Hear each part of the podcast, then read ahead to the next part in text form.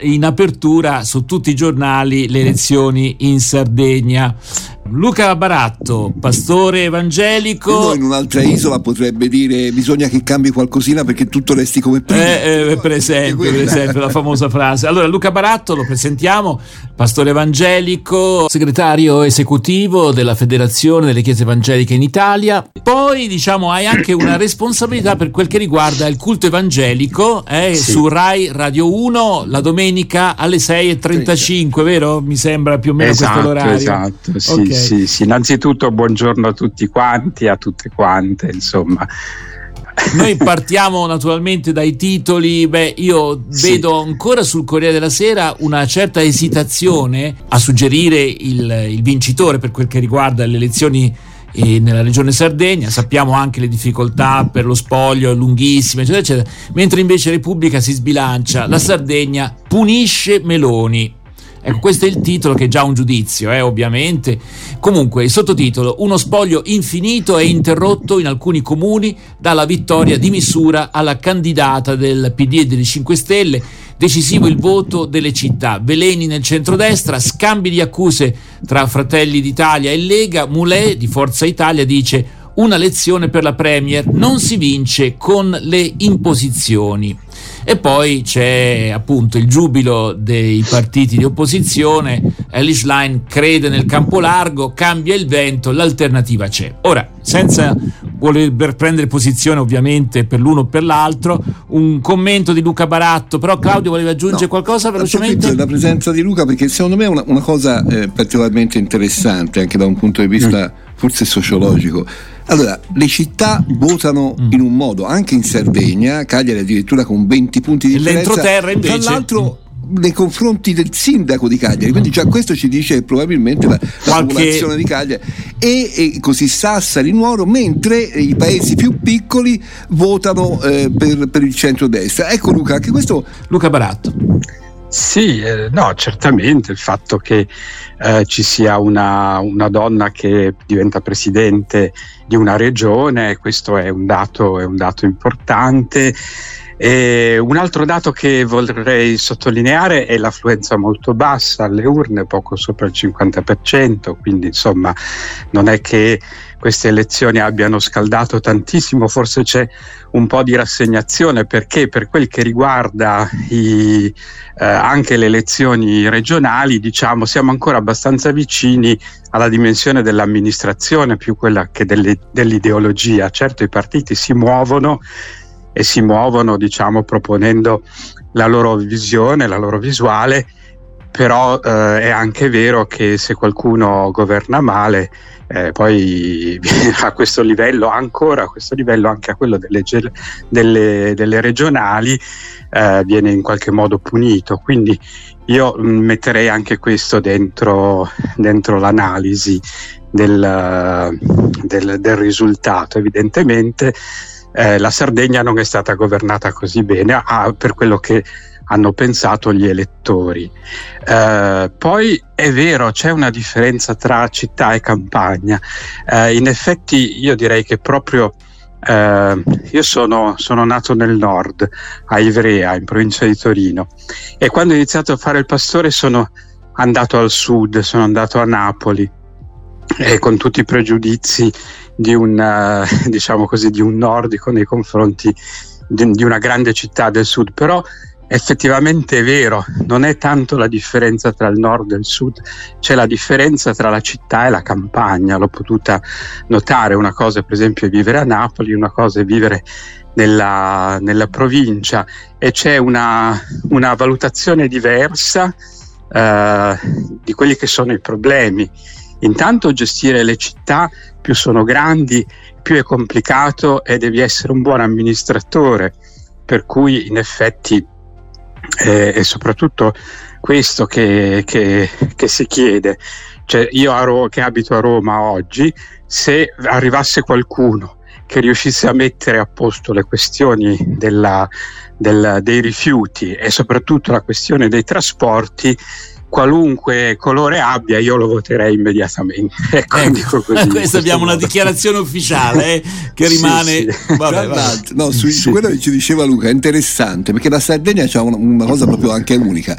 Allora, tutte le volte che qualcuno ha governato, una volta dopo le elezioni l'ha vinto chi era all'opposizione. Questo Quindi. dimostra che. Eh, eh. Allora, salutiamo i nostri ascoltatori di Nuoro, eh, ci ascoltano anche in Sardegna. Anzi, se avete piacere di dirci le vostre opinioni, eh, ricordo il nostro numero di WhatsApp 348 222 7294. Quindi, ascoltatori sardi, fatevi sotto. Eh, Luca, volevi continuare la tua riflessione? Sì. Prego. Ma su questo, insomma, eh, io direi che eh, e quindi io considererei ancora le regionali, sebbene abbiano un sapore politico, ancora come una dimensione amministrativa. Quindi, per cui sarei un po' cauto nel dire che cambia il vento. Mm. È cambiato perché eh, i sardi hanno, hanno avuto certa, eh, un certo giudizio sul governo della regione precedente, poi sappiamo che evidentemente il centrodestra, così ci dicono i giornali, non era così unito come, come sembrava e probabilmente uh, ha in qualche modo influito anche questo sulla, sulla sconfitta. Lì però entriamo in, una, in, un gioco tattico politico da politicanti e questo lo lascio ad altri. Va bene, va bene. Allora a questo punto noi ci concediamo una canzone di David Mancassola, La mia famiglia. Questo è il titolo. E però prima vorrei anticipare l'argomento che ci piacerebbe sviluppare con il pastore Luca Baratto. È apparsa un'intervista sul quotidiano Avvenire del priore di Bose, il quale eh, dice troppo spesso in guerra le chiese chiese si lasciano usare e nel frattempo segnaliamo le spese militari che anche per l'Italia eh, insomma eh, stanno diventando veramente significative. Su Repubblica di ieri in un anno per le armi spese 12 miliardi. Insomma ne parliamo fra poco con il pastore Luca Baratto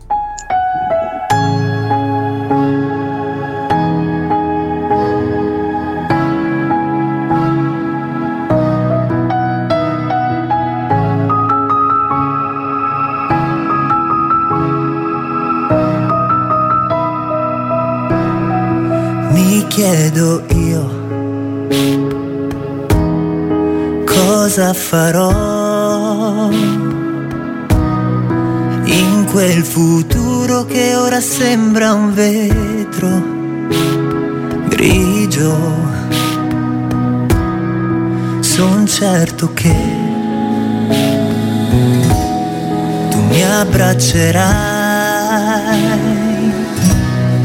anche se io non sarò perfetto, se il mio cuore sarà in difetto, tu avrai sempre un piano per me, un cielo di stelle in cui lasciare gli occhi, tu avrai sempre risposte per me, anche quando io non saprò domandare sei quel padre che mi ha voluto qui. E quell'abbraccio in cui riprendermi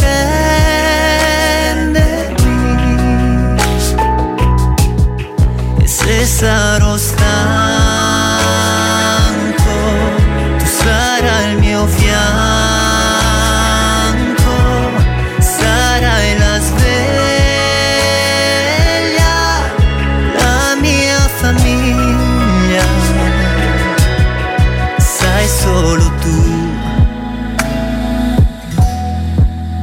cosa sarò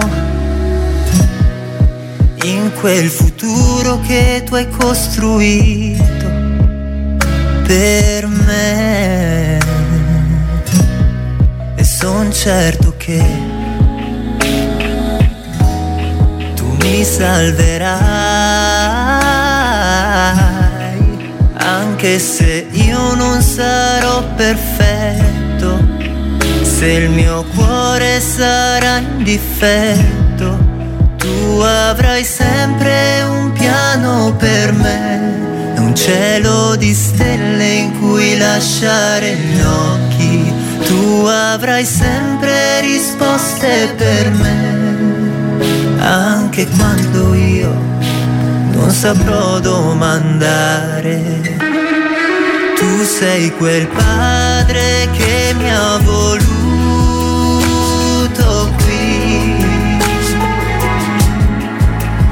quell'abbraccio in cui riprendermi.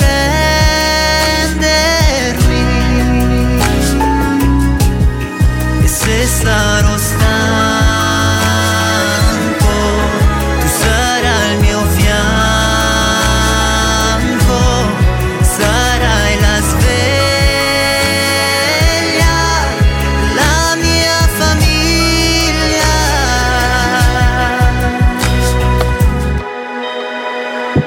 David Mancassola, La mia famiglia, un brano di ispirazione evangelica e a proposito come dire, della prospettiva cristiana su tante questioni, oggi ci sono diversi argomenti che in qualche maniera fanno ancora riferimento ai due anni dall'inizio della guerra eh, in Ucraina. Vedo tra i titoli la Svezia entra nella Nato con il via libera del Parlamento ungherese, quindi il voto dà il via libera all'ingresso della Svezia al cambiamento radicale di una politica di neutralità che la Svezia ha avuto per molti decenni. E il presidente francese Macron non esclude un invio di truppe occidentali in futuro in Ucraina e da subito si impegna per la fornitura di missili e bombe di media e lunga gittata a Kiev. A due anni dall'invasione russa, Macron ha riunito i leader occidentali nella conferenza dei paesi alleati per il sostegno all'Ucraina. Faremo tutto quello che serve affinché la Russia non possa vincere questa guerra e in gioco la sicurezza di noi tutti. Una risposta al presidente ucraino Zelensky che era apparso allarmato per la lentezza degli invii di armi sia dall'Unione Europea che dagli Stati Uniti. Quindi Macron non esclude l'invio di truppe in Ucraina. Eh, per quel che riguarda l'Italia eh, c'è un reportage di Repubblica, un articolo di, di ieri in un anno per le armi spese 12 miliardi. Eh, ci sono varie voci naturalmente, alcune di queste veramente molto costose, eh, poi magari daremo un'occhiata, ma il priore di Bose eh, che su avvenire ha dichiarato troppo spesso in guerra le chiese si lasciano usare. Lui probabilmente faceva riferimento alla chiesa ortodossa, però possiamo domandarci se anche le nostre chiese e i nostri paesi che se non sono in guerra ci sono molto vicini, allora quale dovrebbe essere, secondo uh, Luca Baratto, un atteggiamento equilibrato da parte delle chiese tra il tema della sicurezza, il tema della pace? Claudio voleva aggiungere? Intanto chi è oggi il priore di Bose? È sempre Enzo Bianchi? No, no, non, ecco, è, non è, più lui. Ecco, no. quindi anche qualcuno no. pensa a Enzo eh, Bianchi. No, Prego Luca. sì, eh, no, dunque il, in effetti è vero che nella storia le chiese o si sono fatte strumentalizzate oppure erano diciamo eh, così ehm, assolutamente D'accordo, insomma, benedicevano sì, infatti, armi, infatti, che, non è, armi sì. che, non è, una strumentalizzazione, quella è poco dire che è una certo. strumentalizzazione, no, è al servizio di, un, uh, di una dimensione nazionalista, insomma, uh, del, della politica, del mondo, della società. Questo effettivamente con la Chiesa di Russia si vede abbastanza bene, nel senso che eh, il, la politica di Putin è sposata dal punto di vista religioso e eh, da quella chiesa. Però anche le altre chiese effettivamente non c'è una forse non so se lì c'è forse invece qui si potrebbe dire strumentalizzazione perché eh, la cosa evidente è che c'è una, uh, una voce troppo debole o poco ascoltata. Ah, anche le parole del Papa non sembrano fare, fare breccia. Eh, dico le parole del Papa per dire c'è qualcuno che normalmente è ascoltato da tutti, che ha un'autorità e una visibilità mediatica molto forte, però non sembra che eh, abbiano degli esiti in qualche modo e soprattutto questa guerra ha eh, minato eh, il cammino ecumenico. Lo ha minato perché eh, le chiese non sono in grado di dire qualcosa insieme sulla, sulla guerra, di dire eh, perché non si dovrebbe fare. uh, quali sono delle alternative. Uh, io ricordo che quando è scoppiata la guerra in Ucraina, le chiese protestanti europee, quelle riunite nella Concordia di Leuenberg, hanno pubblicato un documento nel quale si diceva che uh, l'Ucraina aveva il diritto di difendersi con le armi. Allora io posso essere d'accordo con questa idea, posso essere contrario, però non vedo perché un documento ecclesiastico debba affrontare questo tema e non debba invece concentrarsi eh, sulle proprie parole, sulla propria visione di fede che è, portare un proprio contributo. Ecco, diciamo che in questo me- momento le chiese sono deboli perché non hanno un loro contributo proprio da portare, da evidenziare, se non appunto dei commenti su quello che accade. Questo è effettivamente molto pericoloso perché è come se improvvisamente una parte importante dell'opinione pubblica eh, non avesse le parole per dire qualcosa di ecco. significativo. Ecco. Allora, Sabino Chialà, che è il priore della comunità di Bose, mh, mm, eh, poverino anche per lui. Eh. eh infatti, infatti. Eh, allora, certo. lui, lui, ha detto, lui ha detto il dialogo non fallisce mai, va sempre ricercato, non è mai tempo perso. Lo dimostra il fatto che ciò che, che, più, che ciò che più ogni guerra mira a distruggere non sono i corpi e i luoghi, ma le parole. Toglie e perverte le parole perché lì ottiene la sua vittoria più efficace sembrava interessante, poi naturalmente uno dice no, no, sì. sono proprio le, i, i, corpi e i luoghi, ma insomma anche le parole, almeno diciamo questo.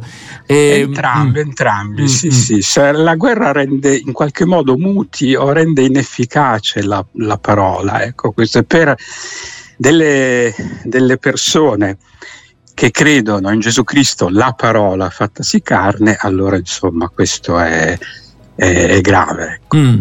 Ma c'è la possibilità del dialogo eh, fin tanto che ai vertici c'è uno come Putin o eh, il patriarca Kirill? Allora, questo è, certamente è una, è una domanda molto, molto, complessa, insomma, ma eh, credo che qualche, qualche tempo fa, forse un anno fa o un pochino di più, eh, il, eh, il, segretario generale del, del, del, Consiglio Ecumenico delle Chiese è andato a incontrare Kirill.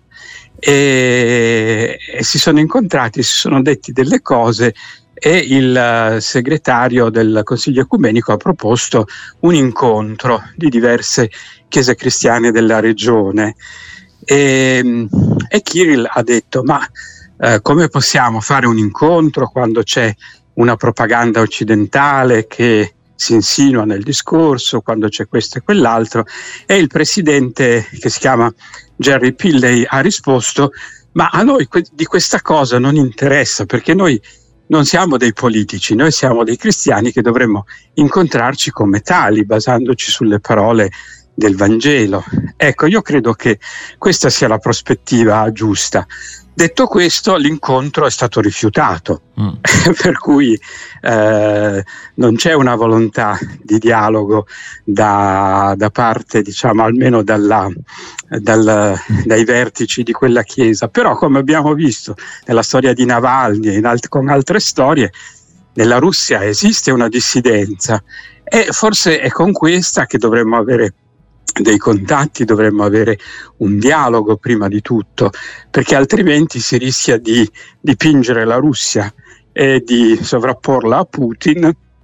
Come se fosse di dire effettivamente mm-hmm come? Come se fosse, la Russia fosse solo Putin. Ecco. Sì, esatto. Sì. Chiaro, chiaro. E, eh, in questo modo appunto il dialogo non c'è più se tu credi che la Russia sia soltanto Putin. Ecco.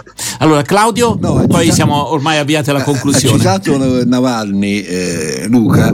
Ecco, io ho letto questa cosa, non so se, se, l'avete letta anche voi, il fatto che probabilmente Navalny stava per essere sì, liberato. Cioè su tutti i giornali e oggi. quindi questa cosa, è, a questo punto la sua morte è è proprio, cioè, apre un altro scenario ancora, come dire mm. sì abbiamo trattato ma non, pot- non, poteva mai essere liberato, non lo so. Mi, mi Ci sono delle accuse anche nei confronti dei paesi occidentali, eh, da parte degli amici di Navalny, in una sorta di, eh, in, come dire, di eccessiva lentezza no? nel portare avanti certe sì. trattative. Comunque, eh, lì è tutta una vicenda molto cattiva anche del, del potere. sì, sì, assolutamente. Ecco, forse un'ultima battuta, eh, Luca Baratto.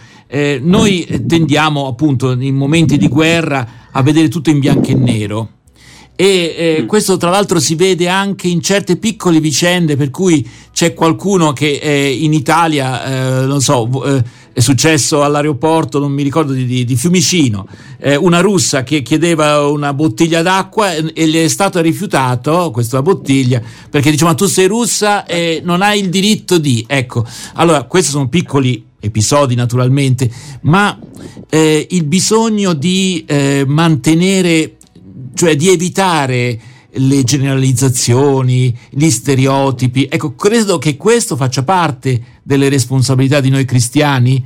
Eh, insomma, io penso anche eh, più seriamente a quello che succede in Ucraina, la letteratura russa messa da parte, i problemi delle minoranze, non puoi parlare russo, cioè questa roba, o addirittura la libertà religiosa, perché insomma gli ortodossi che ancora fanno riferimento al patriarcato di Mosca, lì sono in grandissima difficoltà. Eh? Prego. Sì, sì, no, certamente questo è, un, è, esattamente quello che dovrebbe fare chiunque ha un, uno spirito libero e chiunque insomma uh, ami la pace in qualche modo perché uh, un atteggiamento di, di, di, questo genere è un atteggiamento diciamo sciocco che tende a fare dell'altro soltanto un nemico, mentre magari, appunto, come dicevamo, le posizioni sono diversificate, esistono degli oppositori. Eh, in Russia gente che non, non, solo non ama, ma è contraria a, a questa guerra.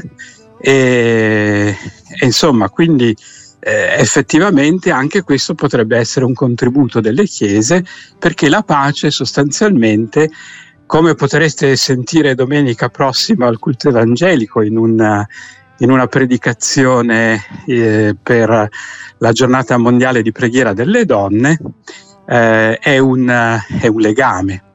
La pace è qualcosa che tiene insieme, quindi eh, lavorare per la pace significa anche coltivare quei legami, quei vincoli che tengono ancora insieme le persone al di là della loro appartenenza, al di là appunto dei pregiudizi. E forse non è un caso che siano le donne eh, in questa giornata mondiale di preghiera, sì, eh? no, mi pare anche questo significativo. Direi alla cassiera del bar di, di Fiumicino, insomma, eh, eh, no, insomma. Sì, no, no, no, infatti no, credo che per, per, fortuna, per, fortuna, stanno prendendo provvedimenti. Grazie allora a Luca Baratto per essere stato in nostra compagnia, grazie su questi temi ci ritorneremo naturalmente, ma intanto davvero un grazie, a risentirci presto su RWS.